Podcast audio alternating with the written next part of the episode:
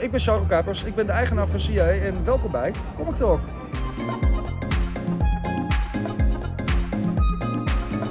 Welkom, Comic Talk NL, aflevering 92 alweer.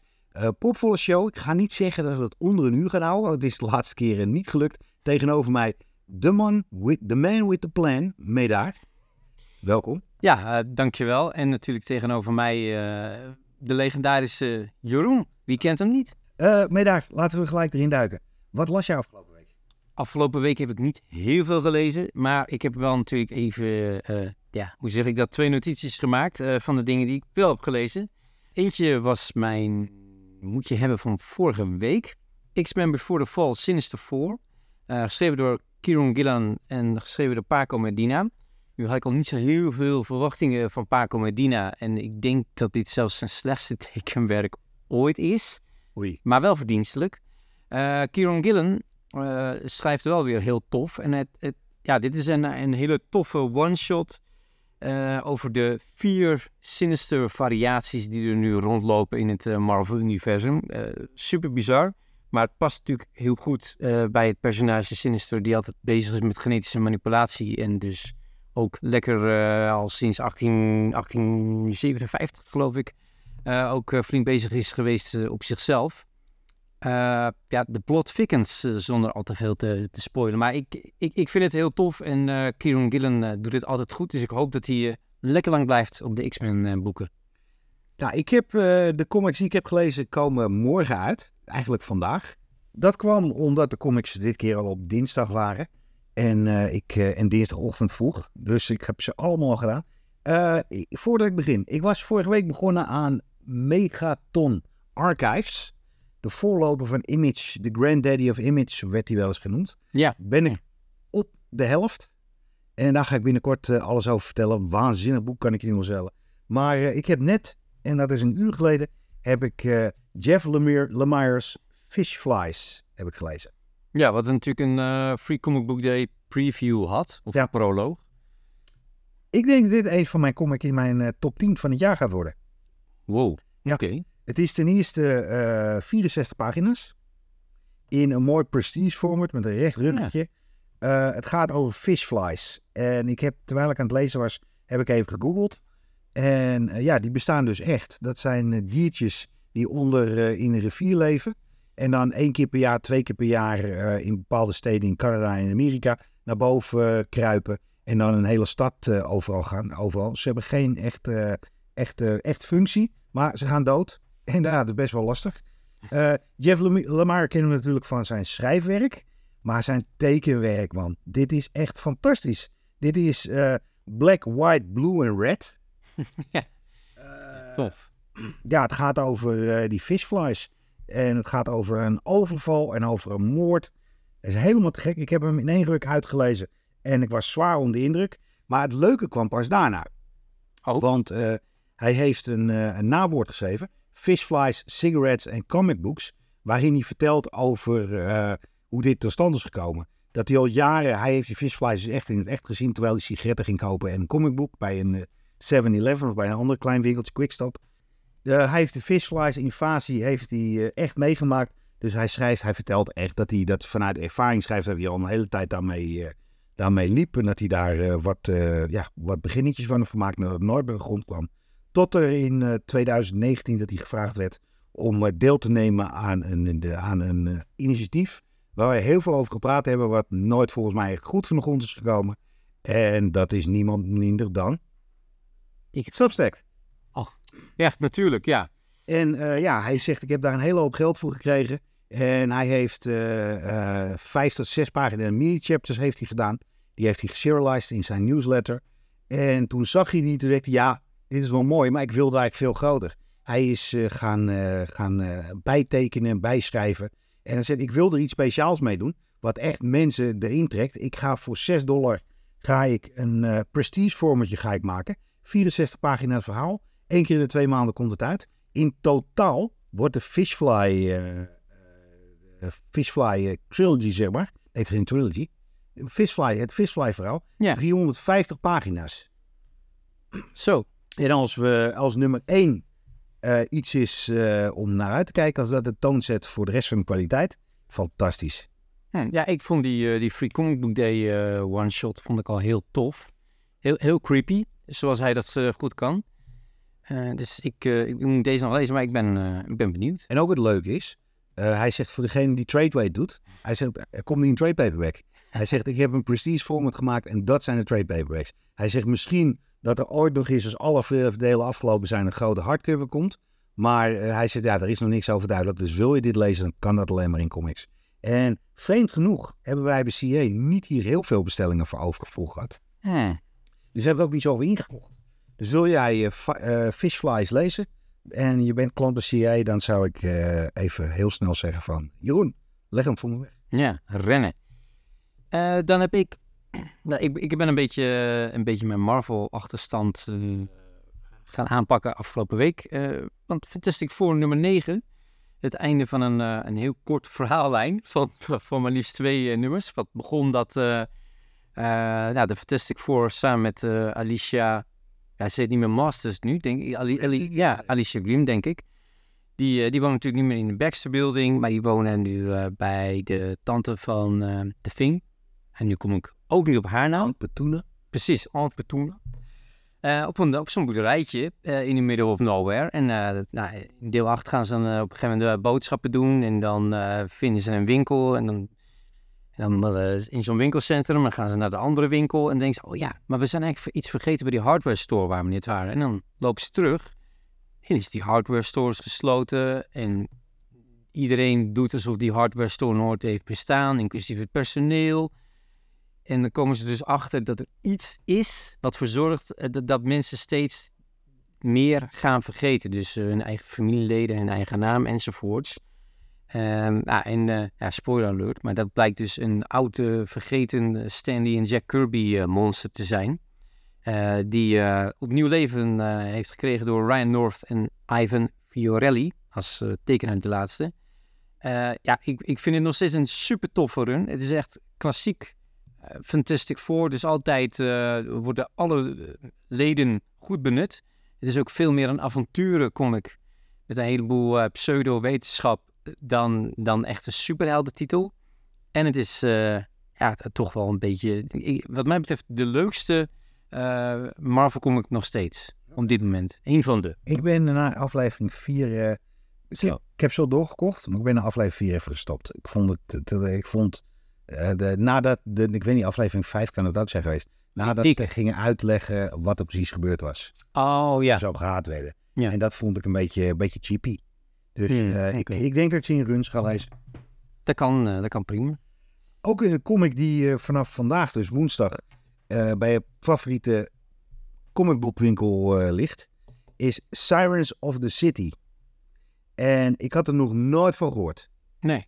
Eh, Joanne Sterrer heeft het geschreven en Kari Randolph heeft het getekend. Geen namen dat je denkt van, eh, die moet ik hebben. De reden dat ik deze eh, tijdens het tellen gelijk eruit pak en, eh, is dat ze een heel mooi glimmend covertje hebben. Beetje hollow foil met red, met, met rood erbij. Ja. En dit was verrassend hoor. Ah. Dit was echt, ten eerste, ten eerste is het onwijs tof getekend. Het speelt zich af in 1987. Eh, het begint bij een abortuskliniek. Waarin een eh, meisje met hele blauwe ogen waarschijnlijk abortus wil plegen. Die wordt eh, door religious nuts wordt tegengehouden. Die zegt, I will pray for you. En dan zegt zij in het, in het blauw, go jump in front of the bus. En dat doet hij ook. Hey. Daarna eh, schakelt het door naar twee weken later in New York. Ze is dakloos. Ze komt een, een jongen komt tegen. nee, nee, ik loop te ver vooruit. Ze is dakloos. Eh, je hoort een stukje backstory. Eh, ze is door haar pleegouders is het huis uitgetrapt. Omdat ze eh, een, iets, iets heeft gedaan waardoor een hele backyard ontploft is. Ze loopt in de. ze is in New York en daar uh, zwerft ze. En dan krijgt ze van een gozer krijgt ze wat lekkers. Die gozer blijkt de vader te zijn van de baby. Oké. En ja, het klinkt allemaal heel erg. zij, wordt, op, zij komt door New York aan het, zwe- aan het zwerven. Heel lang verhaal kort. Zij blijkt een siren te zijn. En New York blijft ook, blijkt in 1987 overspoeld te zijn met eh, paranormale beesten en fairies. En, eh, die, maar het is hardcore qua tekeningen, maar tegelijkertijd ook heel erg tof. En het verhaal is echt fantastisch. Het is echt verrassend. Ik geef hem nu aan Medaille Live. Ja. Eh, het is verrassend, het ziet er goed uit. En het allermooiste is dat er een cliffhanger in zit. Die je eigenlijk wel verwacht, maar toch een, eh, dat, wat wat er toch uitkomt als grote verrassing. Ja, ja, ik vind sowieso, als ik het zo even snel doorblader, eh, heel mooi tekenwerk. Het doet me ergens een beetje denken aan Michael Adlard, maar misschien ook omdat het zwart-wit is, eh, met kleuraccenten. Eh, en het heeft ook wel een beetje, ja, manga is misschien niet het, ja, maar Ik vond het juist een hele eigen, een hele eigen sfeer die ik niet, er, die ik niet eerder zag. Het lijkt Ja. een beetje, het, qua stijl een beetje op die Brian Wood serie. DMZ, Oh ja, DMZ, ja. geloof ik dat het, geloof ik dat, dat het heette. Daar vond ik het wel een beetje, een beetje van hebben, maar dan anno eh 2023. Dit is echt voor mij eh, de comic van de week. Ik vond echt, en ik vond Fishflies, vond ik, dat is een bovencategorie. Maar dit was echt de verrassing. Ja, Dus ja dit is helemaal nieuw. Get, on, get in on the ground floor zijn een hele hoop covers. Sirens of, Of the, the City. van Boom Studios. Ja, super tof. En als de comics eh, lekker op tijd blijven komen, dan eh, kunnen we nog heel veel verwachten van Jeroen, die zijn eh, visie op de Night Terrors crossover of event van DC met ons gaat delen. Want deze week heb jij al, nu al gelezen. Ja, ja, ja, zeker weten. En het leuke is dat ik, wat ik hoorde bij iedereen van Night Terrors, dat iedereen een beetje aanhikt tegen de hoeveelheid comics. Want er zijn er best wel veel. Deze week waren er 2, 4, 6 en dan eh 4,95 per boekie. Zo. En en eentje 5,95. Dus ja, tel uit je winst. Dat is 10, 20, eh, bijna 30 dollar. Maar ik ga jou vertellen welke je niet mag missen. En welke je Ja, want het is sowieso, je hoeft niet alles eh, te Nee. lezen voor het eh, complete Nee, plaatje. nee. Of, Ja. Night Terrors moet je wel lezen. ja, de Dat hoofdserie. zie je. die. Het eerste wat bij Night Terrors opvalt, waar ik een beetje van moest slikken hoor. Oh jee. Het is getekend door Giuseppe Caminoli. Cam- Camicoli, Camicoli, Ja, die ook Amazing Ja, Spider-Man. eh, Stefano Nessi en Casper Wijngaard. Drie tekenaars op 20 pagina's. Oh. Mm. Maar het Mhm. maakt niet uit. Want het, het is zo'n lekkere flow zit er in het boekje, dat ik echt er terug heb moeten bladeren. Van hé, hey, oh ja, oh dat is een artverschuiving. Oh, dat, dat hebben ze heel Ze goed gedaan. het heel goed gedaan. Het verhaal is echt, het bouwt voor op eh, de proloog. En hier zit een cliffhanger in. En ik wist dit helemaal niet, maar ik laat hem niet aan je zien. Oké, heel Er komt een eh, return van iemand, soort van. Wat eh, een van mijn eh, favoriete DC Vertigo karakters is. Oh, oké. totdat je Vertigo zei, dacht ik, dan is het Sergeant Rock. Nee, Maar die... nee, nee, nee, nee. Nee. Vertigo karakters die al echt een hele tijd niet gebruikt is. Maar wat super logisch is, dat die erin zit. Dus ik zou eh, Hmm. deze, de Night Terrors eh, nummer 1 zou ik zeker doen. Oké. Dan eh, hebben we Green Lantern. En Green Lantern is een... Ik heb niks met Green Lantern. Maar dit is gewoon een hele toffe actie, eh, actiecomic. En het toffe is, alle eh, miniseries, wat twee deeltjes, één of twee deeltjes, Ja, echt mini gaan over de dromen die, de, die deze helden hebben. En nachtmerries moet je toch zeggen? Nachtmerries. En van Green Lantern is echt een nachtmerrie. Ja, zo heb ik ze ook wel eens gehad. Dat het heel snel achter elkaar gaat. Echt helemaal gek. Die. Eh, hij, is, eh, hij is geschreven, dan moet ik ja, de, de moeilijke vragen, maar... eh, hij is geschreven door Jeremy Adams en getekend door Eduardo Pansica. Allebei nog nooit van gehoord, maar allebei zeer de moeite waard. En de tempo hiervan ligt heel erg hoog. cool. Dan, hebben, dan heeft niemand minder dan, en nu begin ik gewoon mee, en dan blader ik gelijk Ja. door, want eh, de een staat het voorop. Kenny Porter en Miguel Mendonca. Miguel, Miguel Mendonca is een gast geweest van eh, Comic Con eh, Amsterdam.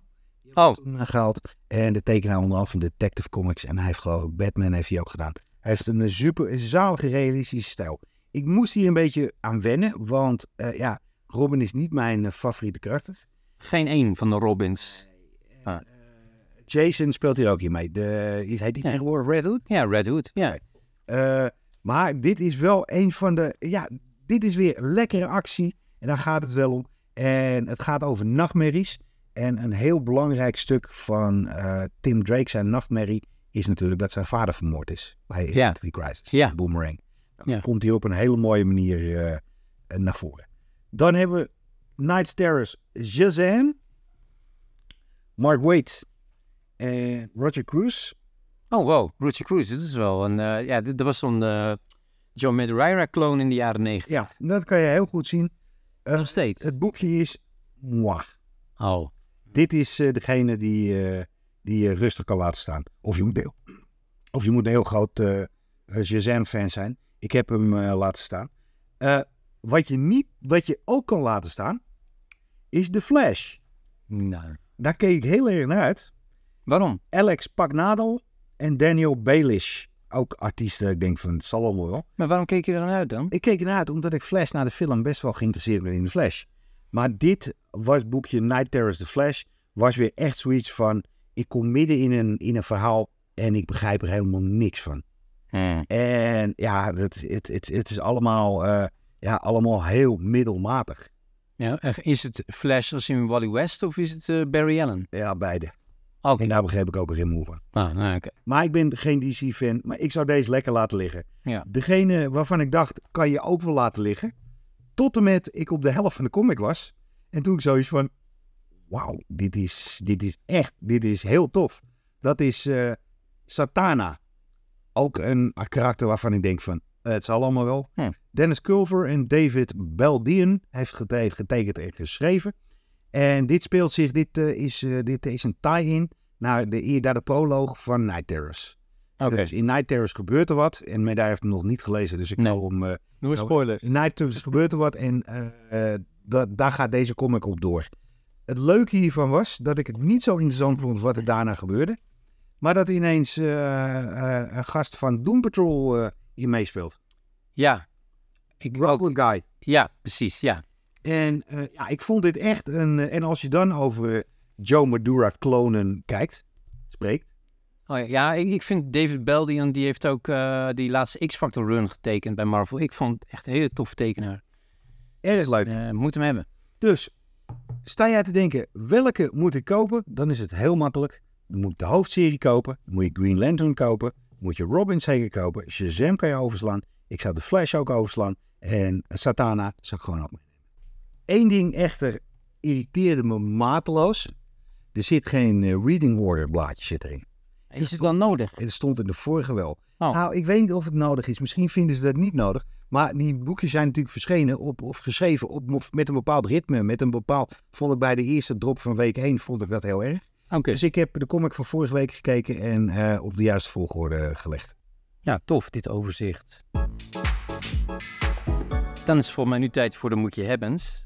En eh, nou, ik, pak hem gelijk wel even door, want mijn Moet Je Hebben van eh, aankomende week is toevallig Night Terrors Superman.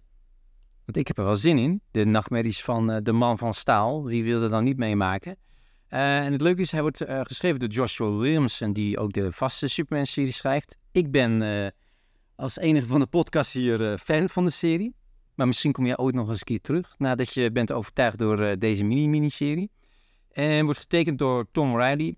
En ik had heel even snel eh, opgezocht voordat we eh, met de opname begonnen. En ik ken deze beste man van eh, Turtles vs. eh, Street Fighter serie bij eh, IDW. Daarvoor doet hij dus de, de covers. En die zijn ontzettend tof, vind ik. En eh, Williamson en Riley gaan eh, binnenkort eh, de G.I. Joe Duke eh, serie doen bij Image Comics. Dus als je super groot fan bent van G.I. Joe en je wilt alvast een voorproefje wat dit team samen kan betekenen, dan is eh, Night Terror Superman jouw comic. En in deze eh, nieuwste comic van Night Terrors, Ja, daar staat de reclame staat erin. ja hele toffe cover. En daar werd ik toch wel heel blij van hoor. Ja. Volgende week weten we het geloof ik. ja, zin in. Dus jou moet je hebben voor, eh, jouw eerste moet je hebben voor aankomende week. Ja, ik vond het best wel moeilijk. Oké, dan, dan lag het niet aan mij, want ik zat ook echt Ja. te puzzelen van... hmm, En dit is een comic die ik niet zou kopen als een andere artiest of een andere schrijver op eh, was geweest. Oh. Alex de Campy en Cliff Blesinski. Ik weet niet of je Cliff Blesinski kent. nee, maar de Campy wel. Ik ga het even over Cliff hebben. Ja. Cliff is eh, een van de mannen achter het sublieme Gears of War. Ja, die game. De game. Ja. En eh, die is daarna wat voor zichzelf gaan begonnen, be- beginnen met ook in gaming. En hij heeft Fortnite eh, is hij ook een van de mensen achter. En die heeft een, eh, samen met Alex de Campy van Dracula Motherfucker Parasocial, En met de tekenaar Sandy Jarrell van Bombshells en Links hebben ze een, eh, een comic gemaakt en die heet Scrapper. En dat gaat over honden. Ik weet er nog niet heel warm van, maar tot ik las dat het een Blade Runner-style action mixes with big emotions as Stray Dog Scrapper and his buddy Tank fight for justice against the totalitarian, totalitarian forces of the post-apocalyptic domed city. Ja, echt de. Laat maar, ik vind het fijn. Ik eh, gelijk gekocht. Maar ook hielp. eh, ik kreeg eh, van, de, van, de, van het PR-bureau, kreeg vorige week kreeg ik een mailtje of ik interesse had om Cliff en Alex te interviewen. Nou, En dat heb ik Ja. aardig nog niet hier tegen jou verteld. nee. Dus ik heb gezegd, ja zeker, Ja, heel goed. een podcast. Dus dat is ding. Ik heb nog geen reactie van ze gehad. Die eh, mailtjes worden als massa worden die uitgestuurd. Dus eh, wie weet hebben wij binnenkort een eh, interview met ze. Ja, ik vind Alex Di Campi vind ik wel echt een hele toffe schrijver. Dus ik, ik de- deze comic is compleet langs me heen gegaan toen jij deelde van dit wordt hem voor mij. Dacht ik van, ja, een of andere hondencomic van Image zal wel, maar, maar je, hebt me, je hebt me verkocht. En niet alleen vanwege de Campy, maar ook de omschrijving klinkt ook beter dan... En Cliff. ja, die, die ken ik dus niet zo. Goeie games. Ehm, ja, dan heb ik een, eh, een mijn tweede DC-titel, of mijn tweede moet je hebben is een DC-titel alweer. Is, ehm, ja, blijkbaar gaat het heel lekker met de Titans bij DC. Eh, want we krijgen nu niet alleen, eh, wat is het, World's Finest Teen Titans spin-off, maar ook een Tales of the Titans serie. Dus we hebben straks drie Titans-series. dus de, jij eh, wordt er niet enthousiast van? Nee, ja, ik vond, sorry, ik vond de Titans door Ja. DC vond ik fantastisch. Maar dan denk ik van, dan komt er een tweede Titans, een derde Titans. Jongens, ik vind één Titans vind ik genoeg in de twee weken. Ja, nou, die wil ik je zeker geven. Maar wat als ik jou vertel dat Tales of the Titans nummer 1 getekend wordt door Javier Rodriguez? Ja, te gek. Nou, Maar dan nogmaals, het gaat wel over de Titans. Natuurlijk ga ik hem kopen. heel Alleen, goed. Ik, ik baal ervan dat als iets populair is, waarom gelijk Ja, een hele hoop? Jongens, comics zijn hartstikke duur. Je zit midden in een crossover die je ongeveer 30 dollar per week koopt als je alles wil, wil volgen. En dan denk ik van ja, breng dat lekker in een, in een trade paperback uit of zo. ja of is- is, zeg maar, wissel het af op de, op, op de lopende serie. Want die tekenaars kunnen bijna nooit 12 nummers doen. Nee, dat je zeker niet. Nee. Maar ja, goed, eh, ondanks deze kritische noot eh, heb ik hier zin in. Eh, Tales of the Titans was destijds ook een spin-off van de New Teen Titans door Marv Wolfman en George Perez. En in Tales of the Titans gaan ze elke individuele Titan een, een, spotlight. En dit eerste nummer trappen ze af met, ik denk voor weinig mensen de meest favoriete Teen Titan, Starfire. Ja, maar goed, dan denk ik Javier Rodriguez op een Titan-titel. Kom maar op. Ik heb er zin in. En het wordt geschreven door een schrijversduo die mij niet bekend is, misschien jou wel. Shannon en Dean Hale. Nee, zei ook niks. Nou, dan eh, gaan, we, eh, gaan we kennis maken met, eh, met dit schrijversduo. Ik ben, ik ben benieuwd. Maar alleen al van, eh, vanwege Rodriguez is dit eh, echt een moet je hebben voor mij. Mijn moet je hebben voor volgende week is een hele moeilijke. Moeilijke moet je. Ja, het is een hele moeilijke. Het is Big Game van Mark Miller Al- en eh, Pepe Larraz. En ik was hier super enthousiast over. Laat ik eerst vertellen waarom ik zo enthousiast over was. Ja. Pepe freaking Larraz Alles goed. echt een, is echt een beest. Echt, Ja. heb ik echt een waanzinnig goede tekenaar. Wat hij met Conan heeft gedaan is echt waanzinnig. Hij heeft bij DC heeft hij leuke dingen gedaan. Mark Miller, ik eh, moet er altijd erg om lachen om zijn over de top eh, Hollywood blockbuster in your face eh, take no prisoners attitude. Ja. En dit is een eh, ehm, Big Game is een ja, al zijn Miller, Miller World franchises komen allemaal bij elkaar in een lopende serie. Een lopende serie. Ja, het is een comics event on the summer. Ja. En eh, Kick-Ass, Kingsman, Nemesis, Magic Order komen allemaal voorbij. De vorige Nemesis was echt fantastisch. Het was een hele originele manier over Nemesis. Ook weer heel over de top. Heel erg bloederig. Heel erg tof. en dan vraag jij, maar waarom ben je er nu niet enthousiast over? Ja, nou, ik, ik, ik heb wel vermoeden. Ja. Maar voor de mensen die eh, niet helemaal up-to-date zijn. eh, Die Mark Miller is zo maf als een deurmat, joh. Ja. En dat is al een hele tijd. Alleen dat wist ik niet. Eventjes, eh, hij heeft...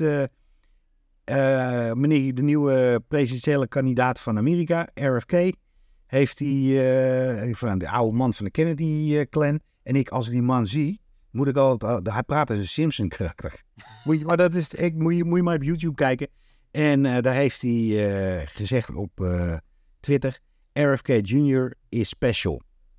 En ja, speciaal als hij moet geholpen worden. De man... ja, Miller bedoelde het in een positieve zin en niet van uh, let's take care of him. Ja, en RFK is een mannetje, uh, hij, is, uh, hij is rechts, republikein. En hij heeft een bijzondere kijk op vaccinaties. Hij heeft een bijzondere kijk op andere dingen in de wereld. En het leuke is, dit is allemaal eind, eind vorige maand gebeurd. Hij, toen het Mark Miller de tweet naar buiten gooide, RFK special, heeft Imagine someone this decent in the White House. Ja, dat zei hij. En nou, die man is verre van decent. Die man is echt uh, te fout vanuit mijn, mijn point of view. Waarop Luke Skywalker, Mark Helm, Mark, Mark Hamill, ja. tweeterde. pas je wel op, vriend. straks moet ik je blokken. Ja. En dat vond ik grappig. Toen ben ik er ingedoken. En die Mark Miller is echt toetje. Die is echt ja. toetje. Hij wilde dat Schotland Engeland zou verlaten was hij aardig op het, voor, voor aan het campaignen. Toen kwam Brexit. Toen was hij uh, gigantische voorstander van Brexit. Hij is ook uh, verhuisd van uh, Schotland. Want hij is een echte Schot. Hij ja. voor independence. Ja, dat kun je ook wel horen aan zijn stem. Ja, is hij naar Surrey in Engeland is hij verhuisd. zuiden van Engeland. En hij heeft daarna op een Russisch tv-zender... samen met George Galloway, ik weet niet wie dat was heeft hij gezegd, nou jongens, jullie president moet gewoon met geld komen. Want dan kunnen we een Superman Red Son movie kunnen we maken. En Rusland lag al toen niet zo goed. En dat is allemaal, weet je, je bent een beetje kunst, je bent queer, iedereen mag weten wat hij is. Ja. Maar een van zijn vriend, vrienden, waar hij geld voor had, is David Ick. Ja, uh, dan moet je ook weer even mij helpen herinneren wie dat ook weer... Nou, David Icke is Ike. Ja. Dat is die man die denkt dat we al dat we reptiel people bestaan en hij mocht Nederland mocht hij niet in. Voor, omdat uh, die, nou ik zal het heel natjes, die, dat die mafklapper van een Baudet hem had uitgenodigd om te spreken. En hij mocht, hij mocht Nederland niet in. En ja, een van de dingen die hij heeft gedaan is uh, post samen met, of dat heeft Miller ook gedaan, dat de state Prinses Diana heeft vermoord. Maar ja, allemaal conspiracies. Die gast is echt helemaal toet-toet. En heeft hele, hele verkeerde vrienden. Dus ik moet heel eerlijk zeggen, dat geeft mijn, mijn enthousiasme over deze moet je hebben, daalde wel een uh, stuk in. Ja, ja en, en dan komt natuurlijk gelijk de discussie van, uh, moet, je, moet je de kunst loszien van de, van, van, van de kunstenaar of niet? en, en tot hoever ga je? Uh, nu leg ik bij jou de bal, want dit is jouw moet je hebben. Dus... Ja, tuurlijk. tuurlijk. ik ga hem kopen. Pep Laras en Mark Miller. Maar ik heb wel elke keer, ik heb nadat ik nieuws heb gehoord, had ik het heb gehoord, uh, heb ik het laatste deel van Nemesis gelezen. Ja. En dat is ultra gewelddadig. En daar keek ik gelijk op een andere manier naar. Ja, hè? dat ja. verpest het wel een beetje. Het is een ding, ja. En boycotten is nooit goed. Dus ik ga hem gewoon kopen en ik hoop dat ik ervan ga genieten. En dat Markie uh, niet van die rare dingen meer zegt. Ja. Ja, als, ik, ik, ik, weet, er, er, was ook een, een van de oud interview werd er bij gehaald bij die nieuwsartikelen dat Grant Morrison, die werd op een gegeven moment aangesproken van, hé, hey, wist je dat Mark Millar ook vlak bij jou in de buurt woont?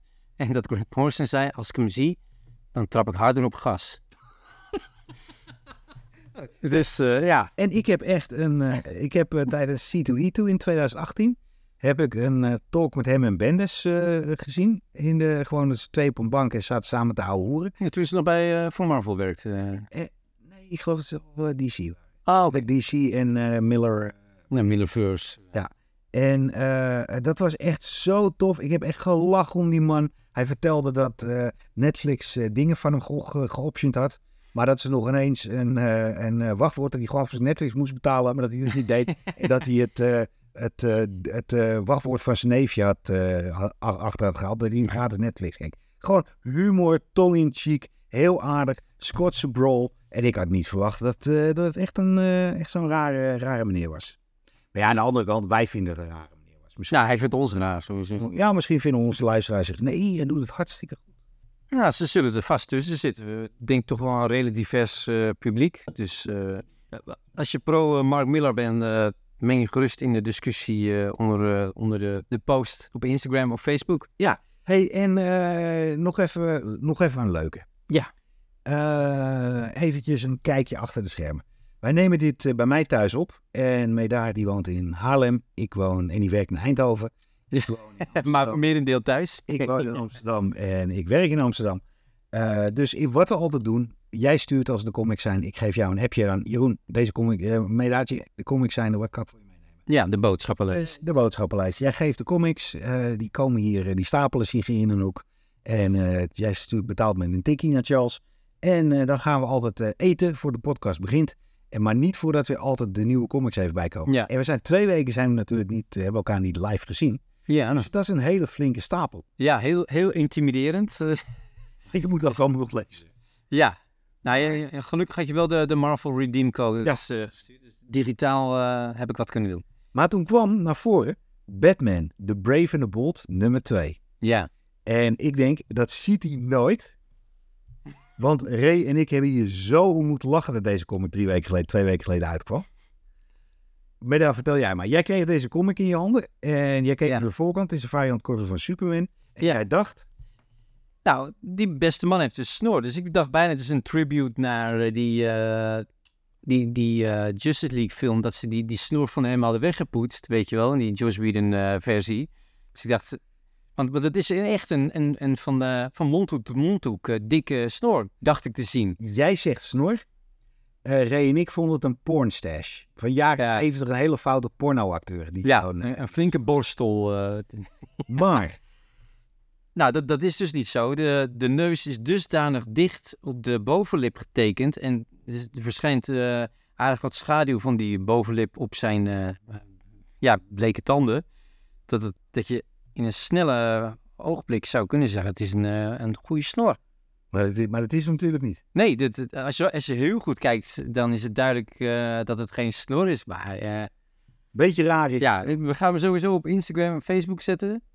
En dan met een poll erbij. Zie jij de snor of zie je niet de snor? En mij maken we straks een hele mooie foto van je. Ja. Maar daar die houdt van snel en die maakt... En, jij, maar, jij, maar jij hebt ook mooie snoren. Ja, niet zo mooi als deze Superman. Nou, dacht ik tenminste. We maken ook een proef van wiens snor is mooi, hè? De fictieve... eh, maar, hij heeft ook een beetje, een beetje krullend haar. Het is een beetje Ja. porno magnum. Ja, dus, ja hij, hij lijkt ook wel een beetje op Magnum inderdaad. Dat is zijn gezicht. Het is, eh, maar de comic is echt Brave and the Bold. Als je hem nog niet leest, Batman, eh, fantastisch. Ja. Echt wat een tof. Volgens mij is het tijd. Voor Nathans... Comic College. ja, En eh, dat Nathan dit aan mij vertelde, eh, zegt hij, het gaat dit keer over Henry Fletcher. Ja. En ik zeg tegen hem, nou, nog nooit gehoord. En ik kreeg er een map. Mijn bril die viel eraf, want jij zei, ja een eh, aantal afleveringen geleden toen ja, vriend van de show Dennis Menheren te gast was. Die, die comic-tekenaar van eh Eaterus. Die ook te zien is in onze YouTube Dutch Comic Con 2023 verslag. Die had eh, deze, eh, of een boek van eh, Fletcher meegenomen als Hidden Gem. Voor de luisteraar die denkt, hé, hey, die heb ik helemaal gemist. Dat is aflevering 82 van een tijdje terug. Ehm, maar goed, ja, dus je hoort het te kennen, Jeroen. Fletcher. Ja. Maar heel erg stom. En- Ik denk dat een hele hoop mensen, en ook al hoorde ik hem te kennen, ik ken hem toch niet. Als iemand wat vertelt en dingen hartstikke mooi, want het was niet een, voor mij een trigger om te denken van, Ja. hey, leuk, die moet ik hebben. Ja. Maar misschien gaat het wel onder andere met eh, de, de, het derde college van Nathan. Ja, maar voordat we verder gaan. Ja? Ik moet natuurlijk, eh de- Dennis Menheren deed toen ook mee aan een, eh, eh, niet, niet een Kickstarter, maar een Zoep. Heet dat in het Nederlands? Of een Zoef? Zoom? Soep, weet ik het. Nou ja, dit is zo'n crowdfunding site eh, waarin diverse tekenaars, waaronder hij en Ma- Mike Allred, eh, zo'n tribute doen aan eh, Fletcher. En volgens mij loopt die eh, crowdfunding nog steeds. En anders eh, kun je hem nu kopen volgens mij. Dus eh, het zit eraan te komen. Super tof. En dus extra relevant, dit college. Dag fijne mensen, welkom bij het derde comic college of comic en cult college. Ik ben er nog steeds niet helemaal uit. Ik vind wel dat het misschien tijd begint te worden voor een eigen jingle. Maar misschien ga ik nu gewoon al naast mijn schoenen lopen. Voordat ik verder ga, of voordat ik start eigenlijk, moet ik even terugkomen op het vorige comic college. Dat ging over de chick tracts. En voor het geval je dat niet gehoord had of misschien alweer vergeten bent, nog even samenvatten. Chick tracts zijn kleine zwart-wit comics die gratis worden verspreid met als doel christelijke of nou ja, fundamentalistisch christelijke propaganda te verspreiden. En in die kleine stripboekjes loopt het niet goed af met de meeste mensen. Iedereen die zich niet aan deze specifieke vorm van christendom houdt, belandt uiteindelijk in de hel. Nu vertelde ik in dat Common College dat ik deze boekjes zelf ook verzamel. En uh, aan de hand van uh, dit college kreeg ik een aantal vragen daarover. En mensen die bleken zich af te vragen, ja, spaar je dat nou omdat je uh, nou ja, zelf ook die ideeën aanhangt? Ja, denk je ook dat al die mensen naar de hel gaan? Of verzamel je ze omdat je het grappig vindt, omdat je de cultwaarde ervan inziet, omdat je uh, op een of andere uh, bizarre manier een obsessie hebt ontwikkeld met deze boekjes.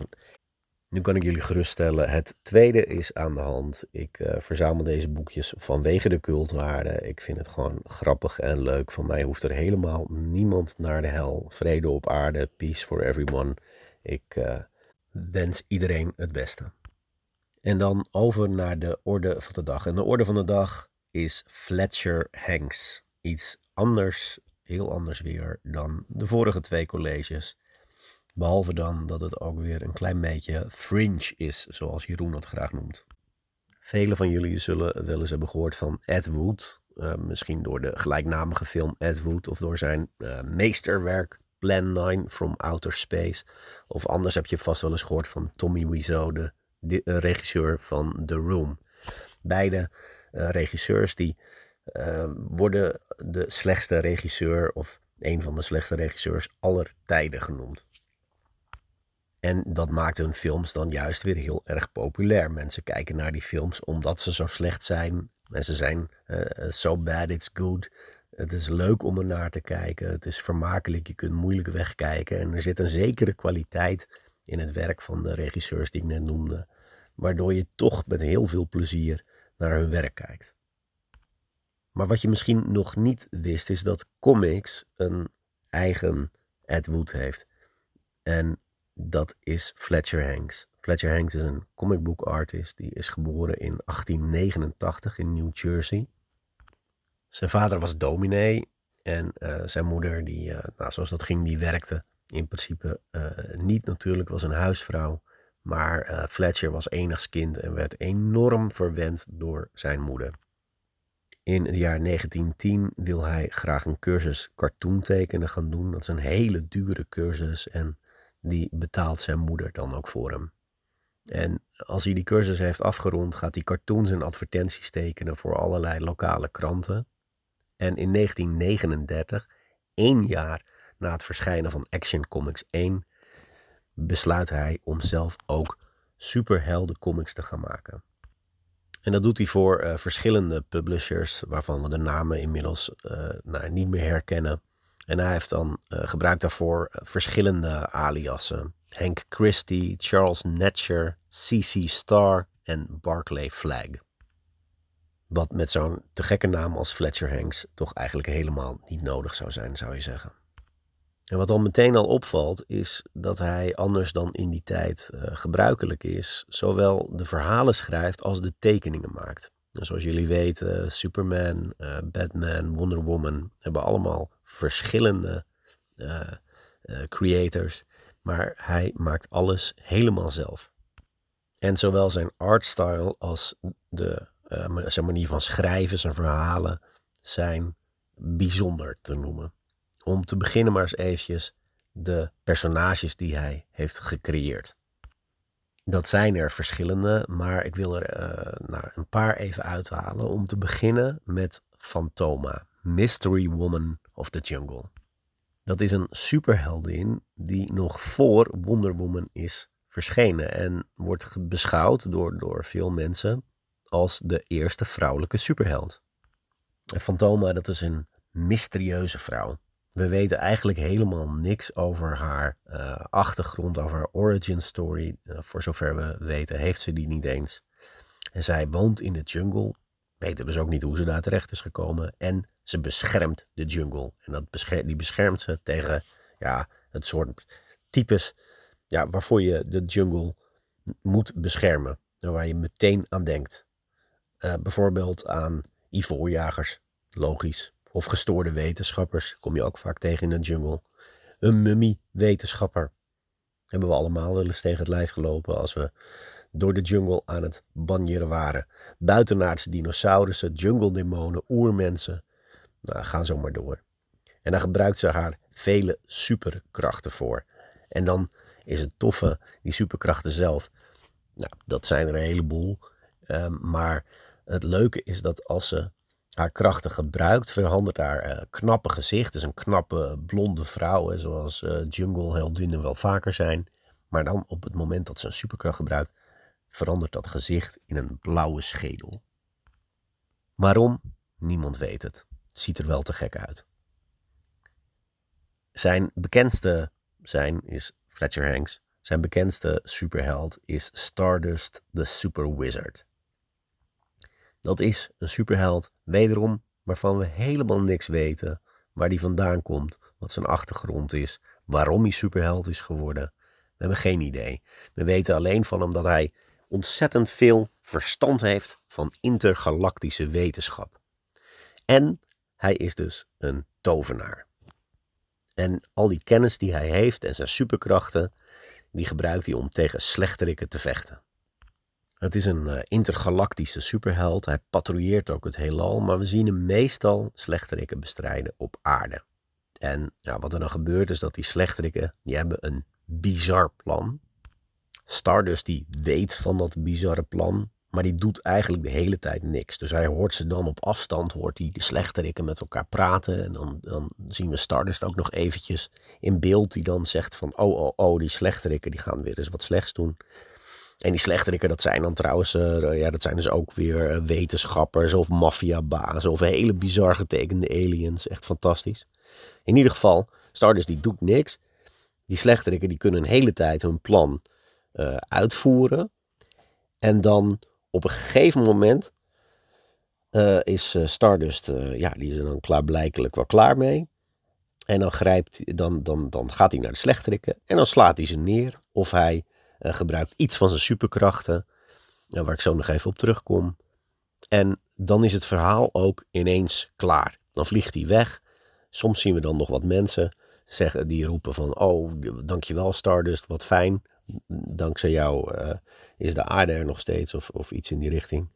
Maar het verhaal is dan heel abrupt afgelopen. Dan hebben we het echt over twee, drie plaatjes en het verhaal is klaar.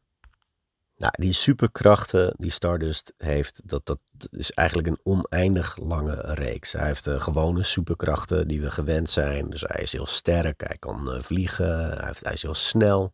Maar hij kan ook uh, van alles met zijn oog stralen. Hij kan dingen kleiner maken, energie uit mensen halen, objecten laten roteren, zwaartekracht wegnemen. Eigenlijk alles wat op dat moment goed uitkomt of misschien ook wel niet goed uitkomt. Het zijn hele onlogische momenten waarop je dit soort krachten inzet.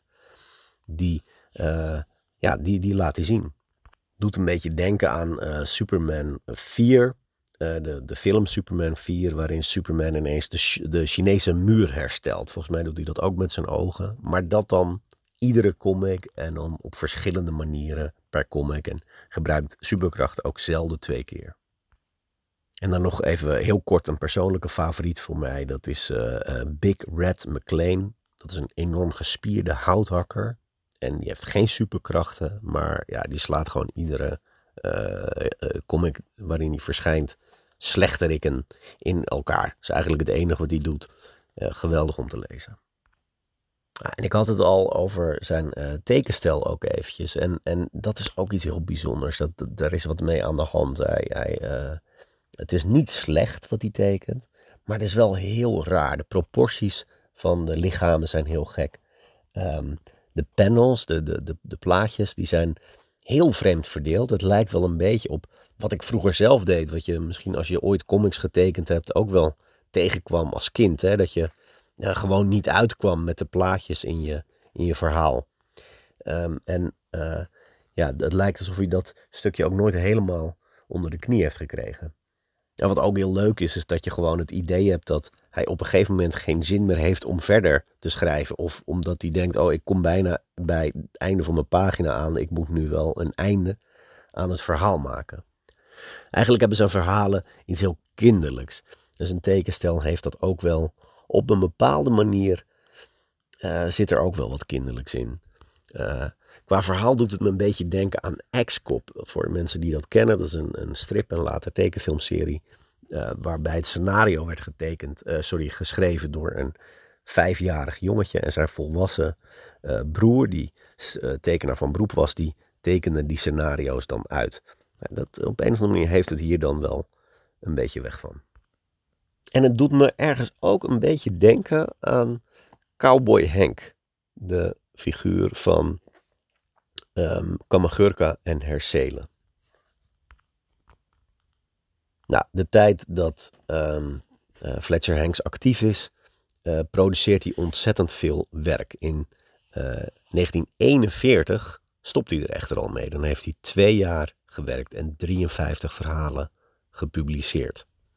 En dan stopt hij ermee. We weten niet waarom. Dus uh, we weten net zo weinig eigenlijk over Fletcher Hank zelf als over zijn personages. We weten wel um, een paar andere dingen van hem, daar kom ik zo nog op terug. Maar nog heel even over zijn personages. Die zijn uh, inmiddels public domein.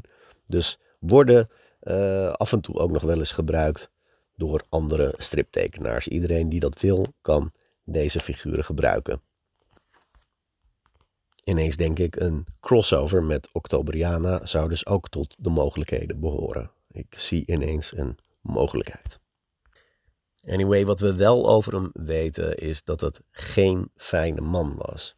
Um, hij uh, is op een gegeven moment getrouwd, kreeg vier kinderen, maar daar zorgde hij ontzettend slecht voor. Hij was agressief, hij was alcoholist, hij sloeg zijn vrouw. Hij heeft op een zeker moment uh, een van zijn kinderen uh, van de trap af geschopt.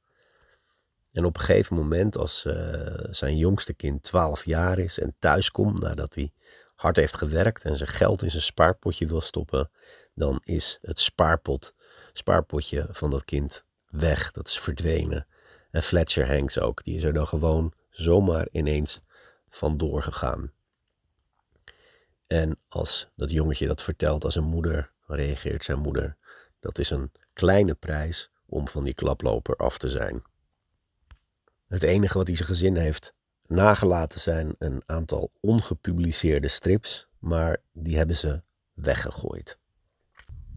En dan weten we eigenlijk heel lang niks over wat er met hem gebeurt, behalve dat hij dan uiteindelijk op 22 januari 1976 wordt gevonden op een bankje in Manhattan, New York. Doodgevroren, dakloos en blut. Zijn kinderen en ex-vrouw krijgen dat pas een jaar later te horen en het doet ze dan op dat moment eigenlijk nog heel weinig. Maar goed, wat uh, tijdens zijn leven, uh, zoals het wel vaker gaat met uh, grote artiesten, tijdens zijn leven is hij nooit heel erg doorgebroken. Zijn eh, comics zijn wel verschenen, maar waren nou, redelijk obscuur. En jaren na zijn dood wordt hij dan ontdekt door ja, comicliefhebbers. Wordt zijn werk weer opnieuw uitgegeven en krijgt hij een eigen cult following, zoals dat heet. Crump, de grote underground artist, noemde hem een twisted genius. En als Crump dat over je zegt, dan is dat echt high praise. Als je wil weten hoe de man er zelf uitzag, nou, dan is dat uh, ook heel erg lastig. Er zijn minder foto's nog verschenen van Fletcher Hanks dan bijvoorbeeld van Steve Ditko of uh, Bill Watterson, om maar eens wat mensen te noemen. Daar zijn in ieder geval nog een paar foto's van die je op internet kan vinden. Van Fletcher Hanks is er helemaal niks te vinden. Het enige wat hij ooit gedaan heeft, is dat hij een kleine cameo in een van zijn eigen strips heeft. Hij heeft zichzelf getekend in een van de strips, herkend door een van zijn kinderen.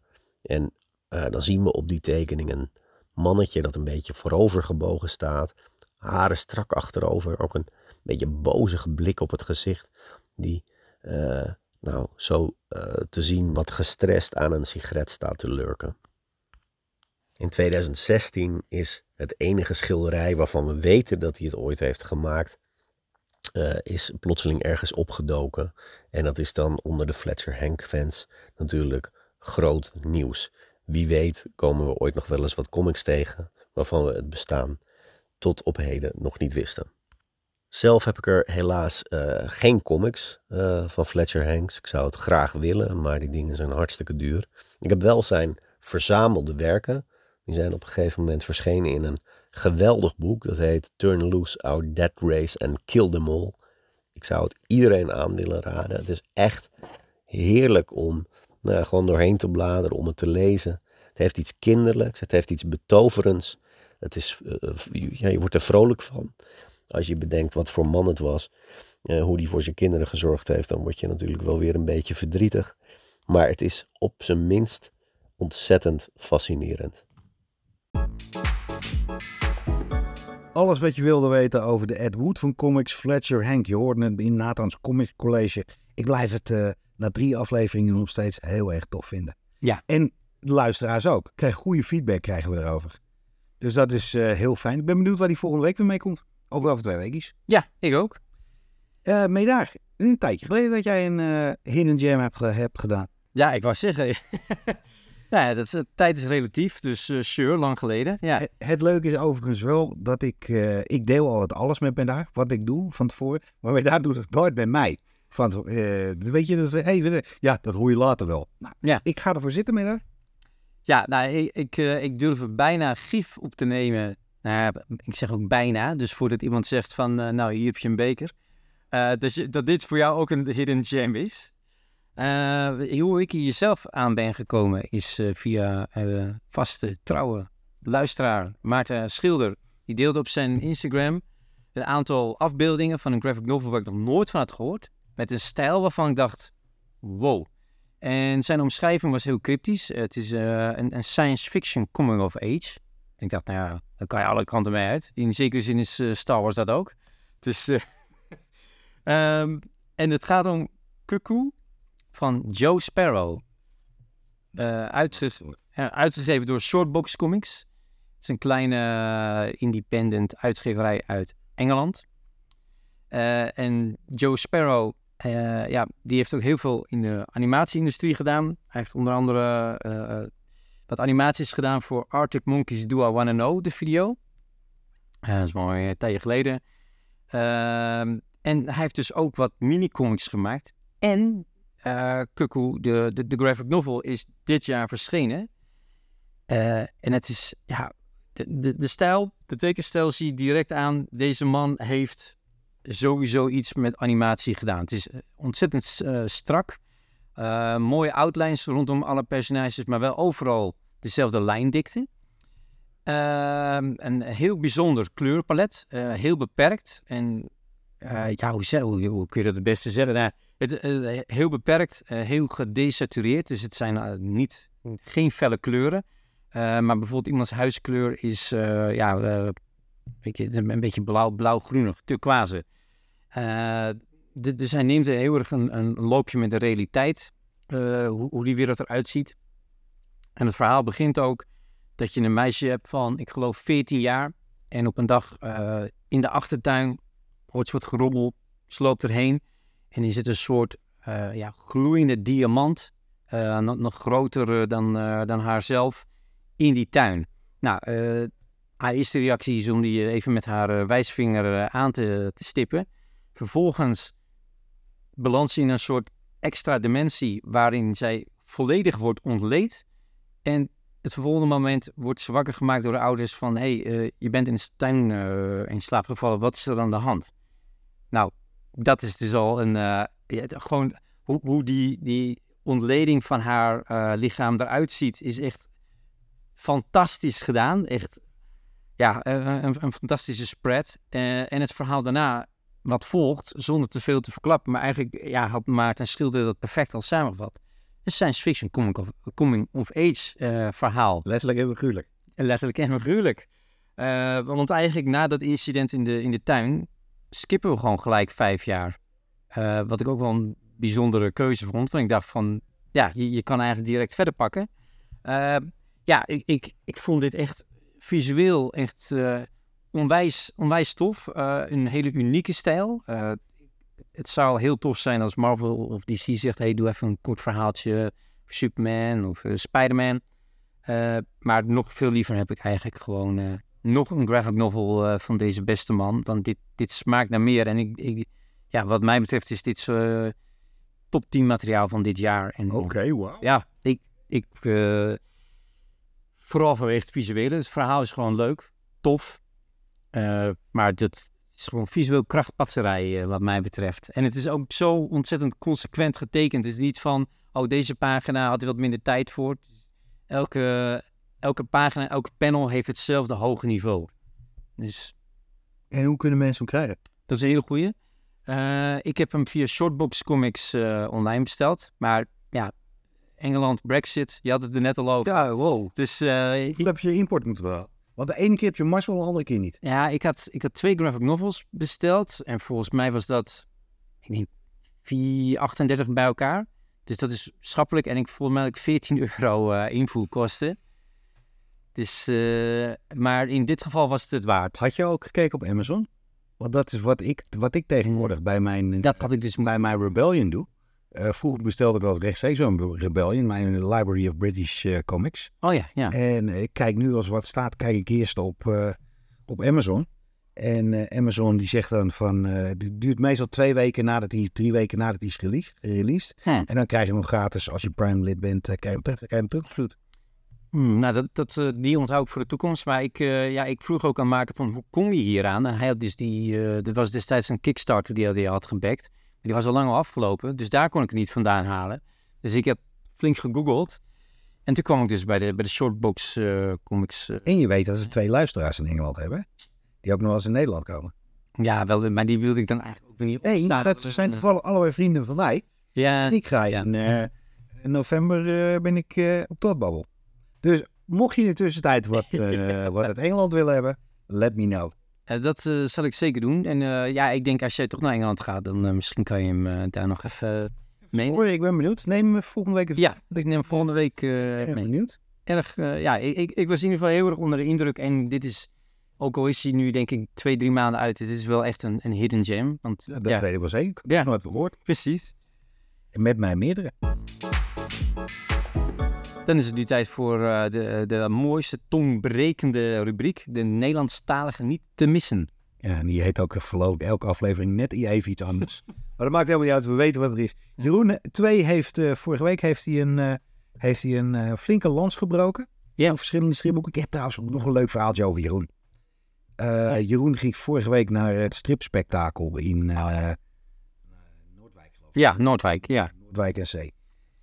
En nou moet je weten, ik heb dus eh, alle strips die Jeroen heeft, aange- heeft aange- aangeprezen in zijn nieuwe rubriek, heb ik dus allemaal gekocht. Ja, Ik vond ze allemaal een beetje tegenvallen. Het waren allemaal net niet mijn ding. Wat natuurlijk kan gebeuren. En elk weldenkend mens, als je wat een tip van mij, Jeroen 2, mee daar of van iemand anders hoort, gaat eerst even kijken. En dan ben ik in de stripzaak en dan denk ik van, nee, het is veel te druk. Ah, vast leuk. Ja. Het is het allemaal net niet. Tenminste, voor mij. Andere mensen zullen het vast helemaal fantastisch vinden. Maar even een gesprek die ik met hem had, en ik geloof dat hij op zijn Instagram dat heeft geplaatst en ook wel eens in de Comic eh, Talk gedeelte ook gespraat. Ulf Brecht van Irene Berbé. Eh, grafisch vond ik hem erg tof uitzien. Gaat over een viking verhaal. Maar ik vond de uitgraafmanier vond ik helemaal te gek. Een eh, hele dikke hardcover.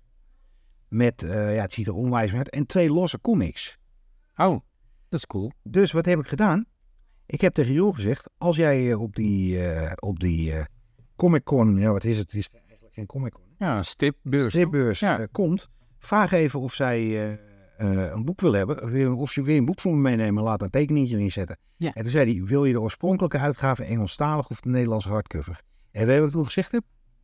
Hardcover. Doe ze alle twee. Oh, zo, kijk. Ik heb nog een comic talk collega die eh, dat ook heel fijn vindt. Hey, Dus als jullie dank hier is, dan eh, hebben wij iets moois. Eh, heel lang verhaal kort. Terwijl ik de Jeroen zijn laatste boek, eh, wat hij aangeraden had gekocht, eh, dat was Rick Ringers. En nou ben ik ook een hele grote Rick Ringers fan. Ja, Zag ik ook dat de nieuwe Riyad Satouf, de Arabier van de toekomst, nummer 6 in Jeugd in het Midden-Oosten 1994-2011 is uitgekomen. En ik werd hier zo blij van. Dit is een comic, hij verschijnt één keer per jaar, een Franse vertaling. En vorig jaar was hij al in Frankrijk uitgekomen. De vertaler schijnt eh, lang, te, lang, lang te duren. Het gaat over een, eh, het gaat over Riyad. Hij is het zelf, maar ik weet niet of het helemaal autobiografisch is. Maar dit is zo'n fantastisch boek. Het zijn al zes delen. En eh, het gaat over Frankrijk, het gaat over cultuur, het gaat over identiteit, het gaat over familie, het gaat over dromen. Je maakt kennis met eh Riyad Satouf in deel 1 als een eh, klein jongetje. Met een broertje en eh, een Syrische vader en een Franse moeder. Super gezellig. Er gebeuren een hele hoop dingen. Halverwege het boek ontvoert zijn vader zijn broertje, een van zijn broertjes. En die is in Syrië en zij blijven in Frankrijk, blijven ze achter. Nou, Riyad wil heel graag striptekenaar worden. eh wordt, wordt gepest, hij heeft een grote neus. hij heeft nu de coole kleren aan. Het is echt een coming-of-age verhaal. Wat zo lekker leest. Het is ontroerend, het is grappig. Het, is, eh, het laat zien eh, ja, wat er op dit moment, vooral in Frankrijk, maar ook in Nederland, eh, over racisme bezig is. Het is ook geschiedenis. Er komen een hele hoop belangrijke dingen die in die tijd naar voren gaan. En het laatste boek, Arabier van de Toekomst nummer 6. Dit is zo mooi geschreven. Dit is halverwege het boek. Merk je dat hij een einde inluidt. En dan komt het einde. En nou, dat is een, een hamerslag die je krijgt. Een mokerklap. Dit is zo ongelooflijk heftig. En vooral als je de hele, als je de hele serie hebt gelezen. Nou zit die serie zit steeds een jaar tuss- tussen. Dus eh, ja, ik heb deel 6 heb ik gelijk gelezen. En als ik eindelijk door mijn comic eh, achterstand een beetje kom, is eh, de allereerste, als ik twee dagen heb, ga ik ze alle zes achter elkaar lezen. Zo. Dit is ja. zo verschrikkelijk tof. Het is uitgegeven door De Geus. Mooie uitgever, dikke pocket, goed papier. eh, een, eh, een vertaling die gewoon heel goed werkt. Eh, tekenstijl, je moet ervan houden. Ik vind dit echt, het is erg Europees. Ja, ja het, het, het oogt dan ook een beetje als een soort krantenstrips. Want het lijkt ook wel steeds drie plaatjes achter elkaar. Ah, nee, af en toe twee, ja. Maar het zijn wel echt duidelijke strookjes. Ja, het laat dus ook zien, eh, het, het gaat dus zeker weten over zijn leven. En hij is nu een, eh, een hele grote striptekenaar. Maar hij is ook filmregisseur. Eh, hij heeft Palme d'Or heeft hij gewonnen. Ja, het is, het, dit is een boek als jij iets bijzonders wil lezen wat, ja, wat je eigenlijk niet vaak ziet. Het is een biografiestrip. En in Amerika zou dit denk ik om de coming of age komen, de young adult. Oh ja, ja. Maar dan doe je dit tekort, want het boek is, zit zo verschrikkelijk goed in elkaar. Ja, ik ben, eh, ik ben eh, verliefd geworden op eh, de Arabier van de toekomst. Cool. Maar als er dus elk jaar, of elk uitgave van een jaar tussen zit, zit er dan wel aan de binnenkant nog een soort recap van, Nee. hey, oh, Nee, maar je weet de grote lijnen, weet je wel, en die worden uitgelegd. oh, Maar eh, dit is, dit is het voorbeeld van iemand die films maakt en scenario schrijft. En ook nog tekent. Iemand die dat tot de puntjes in zijn vingers heeft. Eh, dat, dat gewoon op het midden van het boek wordt heel langzaam naar het einde toegewerkt. Maar op een hele langzame manier dat het net voelt alsof je afscheid van een hele goede vriend neemt. vet. En eh, ja, dit is als, eh, als we over, als we over boeken van het jaar gaan praten. Ja, Arabier van de toekomst. En ik heb een paar weken geleden heb ik een, ik weet niet of je dat weet, ook van Riyad Satouf, heb ik Esther's notebooks heb ik, besproken hier. Ja, er nog iets van bij. Dat was, Ja. ging de dochter van een vriend van hem, heeft hij elke, elk jaar, eh, heeft hij eh, elke week geïnterviewd en dan heeft hij een strip gemaakt die werd gepubliceerd in een, eh, in een, Frans, Fra- in een Franse krant, een Frans, Frans tijdschrift. En die strips zijn allemaal gebundeld in het Frans en Nederlands nog uitgekomen. En Pantheon Books heeft de eerste drie delen, hebben ze een hele mooie hardcover gedaan. Heb ik ook onderhand helemaal uitgelezen. Het enige nadeel daarmee is, is dat je de laatste drie ook heel graag wil lezen. En die zijn nog niet verschenen. Dus wil je eens wat anders? Daar heb je voor de toekomst. Begin bij één. Denk ze allemaal nog wat te krijgen zijn. En eh, eindig bij zes. En ik hoop dat je net zo'n eh, toffe leeservaring hebt als ik. Dan eh, was dit het volgens mij alweer. Kijk even op de planning. Nou, we hebben geloof ik alles gehad. Ja. Milar is een mafkees. Supermans porno-snor. Eh, alles wat je moet hebben en wat je niet moet hebben van Night Terrors. Eh, dan hebben we een Hidden Gem die helemaal fantastisch is. We hebben een comic college. Moet je hebben? Dat is mij toch eh, net weer een uur. Ja, Eh, high five. hoppakee. Dankjewel Milar, tot Ja. volgende week. Dankjewel. Maar niet voordat we Oh ja. hebben geroepen. Ja, CIA, dat blijft toch nog wel de parel op, op aarde. Voor, voor, voor comic verzamelaars en ook voor lezers. Want er zijn natuurlijk ook eh comic-liefhebbers die niet zo van verzamelen houden, maar wel van lezen. Daar vind je gewoon de beste, de leukste en de meest bijzondere comics voor eh, scherpe prijzen en eh, goed personeel. En de goedkoopste. Ik ga nog even, nog even een verhaaltje vertellen. Nou, Eh, een eh, Instagram-volger van CAA Talks Comics. Die, eh, pre- die eh, kocht een eh, Incredible Hulk nummer 1. Op basis van eh, dat wij daar zo enthousiast over waren. Ja. En betaalde daar 8 euro voor. 8 freaking euro. maar niet bij CIA. Nee, Een boekje van 4,99. Zo. Dat betekent als je de, als je de, de marges die de comiczaak verdient. Ja. Als jij die erbij telt, dan, dan wordt hier echt. Nou, zulke winsten maken ze zelf bij Albert Heijn niet. Zo, nou, Dat is echt. Dus ik heb hem geappt. Ik zeg, ik weet het niet, gast. Ik zeg, laat je je graag. eh, nou, het is een kindvriendelijke podcast, dus eh, laat je graag piepelen. En zegt hij, ik wil een euro hebben en ik heb geen, eh, ik heb geen comiczaak heb in de buurt. En bij CIA kwam ik, eh, duurt, nog een tijdje. Even een plug voor CIA gelijk maken. Mocht je nou hetzelfde probleem hebben, dat je comics veel te duur vindt bij eh, andere comicwinkels, stuur CIA of via Comic Talk NL of via CIA Talks Comics. Stuur mij een berichtje en zeg wat je wilt hebben. Zeg wat voor abonnee je wilt, hoeveel je in de maand wil, wil hebben. Ik zorg dat ze komen en we sturen hem naar je toe. En dat alles tegen kostprijs van de boekjes en de verzendkosten. Eh, je betaalt nu bij ons niks voor de doos. Je betaalt niks bij ons voor de, extra voor de verzendkosten voor het pakje inbrengen. Wat ook een hele hoop mensen doen. Dus goedkoper kan het niet. En zo'n uitgebreide plug voor Ome Charlie heb ik nog nooit gedaan. nee. En onze comic collega Jeroen is ook eh, abonnee geworden. Ja, Jeroen 2. Dus eh, hartstikke mooi. Charlie, bedankt. Ja, en welkom bij de club, eh, Jeroen 2. Muzikale inleiding was zoals gewoonlijk door. Jouk Fris, dankjewel. Vergeet niet eh, te abonneren, te liken en te delen op onze social media. En dat is te weten. YouTube, Facebook, Instagram. Uh, YouTube staat een waanzinnig toffe clip op, een reportage over eh, onze belevenissen van eh, tijdens eh, de Heroes Dutch Comic Con. Ja. En het leukste reactie die ik kreeg, ben je altijd zo zagrijnig, Jeroen? Nou, Nee, je- nee, nee ja, ik moest erg lachen. Dat ik, ik kreeg hem via mijn de JVT, eh, mijn persoonlijke app, van iemand die ik ken. Ik zeg, nee joh, ik ben helemaal niet zagrijnig. Ik ben alleen, eh, ja, ik vind dat eh, dansende mensen en eh amiibos van eh, Link en eh, andere dingen, die eh, lichtzabel eh, dingen en lang wachten op panels eh, die je laat. Ik vind het niet kunnen op een Comic Con. Dat ben ik. Als jullie veel plezier hebben. En als je Comic Talk een beetje luistert en een beetje kent, die weet dat ik verre van zagrijnig ja, maar en het was ook een beetje een, een, een act. Had ik het eh, stiekem voor je het wel... eh, Nee, ik vond, wat ik ook zeg in de, eh, in, de, in de clip zelf, in de reportage zelf. Ik vond vooral Comic Con vond ik leuk, omdat ik het via jouw ogen kon, Kijk. kon bekijken. En de, het enthousiasme en de, de Rabbit Wolverine manier waarop jij die comics tsk, doorgaan helemaal te gek. En eh, op een foto met een turtle, dat was Ja. wel een hoogtepuntje. ja, dat doe je niet elke dag. Waar gaan we dan eh, in november weer? Dat is de vraag. Daar kan ik nog geen zinnig woord over zeggen. Ik heb in diezelfde maand heb ik eh Totbabbel in Leeds, wat de leukste Comic Con ter wereld is. En ik ben er aardig wat geweest. Ben er overal ter wereld ben ik wel geweest. Ja. Eh Leeds is helemaal te gek en daar wil ik een hele hoop geld gaan uitgeven aan tekeningen, art En blank variant sowieso. variants, Ja. allemaal andere leuke dingen. Eh, ik sluit ook niks uit. Weet je, ik werk dan op zaterdag eh, bij Charles. En dan is er meestal wel op eh, zondag een vrijkaart te regelen. Ah. Maar jij wil dus wel.